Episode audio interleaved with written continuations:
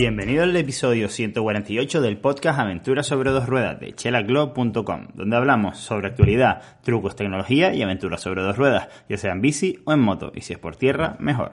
¿Qué pasa, puntal? ¿Cómo estás hoy? Pues mira, aquí ya estamos en fase 2. Si no vives en España y no sabes lo que es, pues ya significa que vamos teniendo un poquito más de libertad, que podemos montar en bicicleta fuera de nuestro municipio y hasta creo que son 15 personas, es decir, ya empieza un poquito la normalidad. Y en cuanto al curro, en Reality Fanware, pues ya la tienda está abierta en horario normal y la tienda online 24 horas como siempre.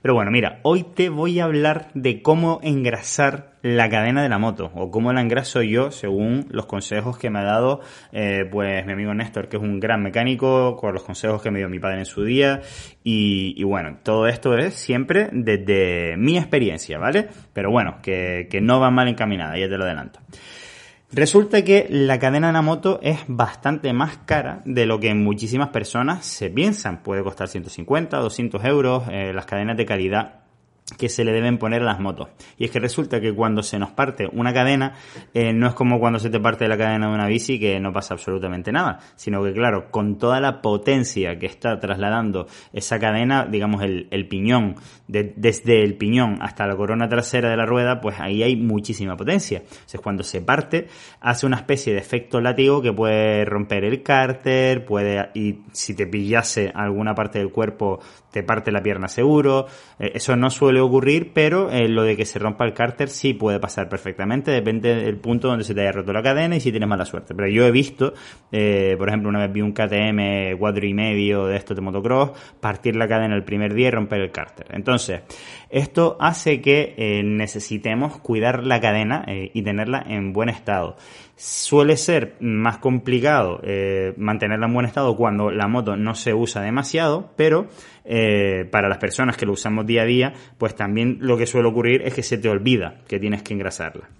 La primera premisa es que cada mil kilómetros eh, debes limpiar y engrasar la cadena.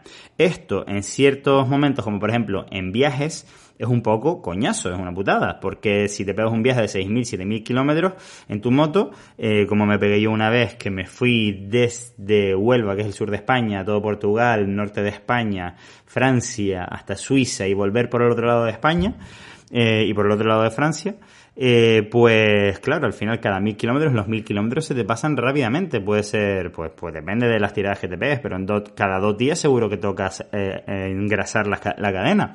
Y lo normal es que como va pasando el viaje tan rápido, pues te olvidas. Entonces, primera premisa, cada mil kilómetros limpiar la cadena. Y también sería lo suyo, perdón, cada mil kilómetros engrasarla y también sería lo suyo limpiarla previamente. En el caso de que hagas off-road, pues evidentemente es a demanda, ya que cuando cuando te pegas una excursión, aunque sea de 100 kilómetros o hasta de 50 kilómetros haciendo off-road, pues si hay mucho polvo, lo normal es que se quede completamente eh, hecha una croqueta la cadena. Entonces tampoco va a ser bueno para la cadena, ya que la fricción pues va a causar desgaste, tanto en el piñón como en la corona, como en la propia cadena y puede hacer que la moto pues no funcione eh, correctamente o que dé tirones, etcétera. Entonces, eh, ¿cómo lo hago yo? Pues mira, eh, tanto después de una excursión off-road como cuando tengo cada mil kilómetros que engrasarla, pues como mínimo limpio la moto eso cada mil kilómetros y entonces lo que hago es con un karcher o una manguera a presión eh, con la moto encendida apunto a la cadena, eh, no sin antes haber puesto un poquito de KH7 que es un desengrasante.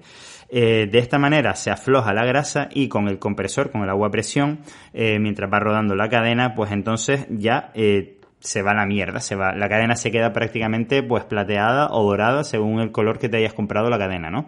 Eh, entonces ya quedará más o menos limpia. Ah, por cierto, para que la rueda ruede libremente eh, debemos tener un caballete central o si no alguna manera de levantar la moto para poder hacer esto.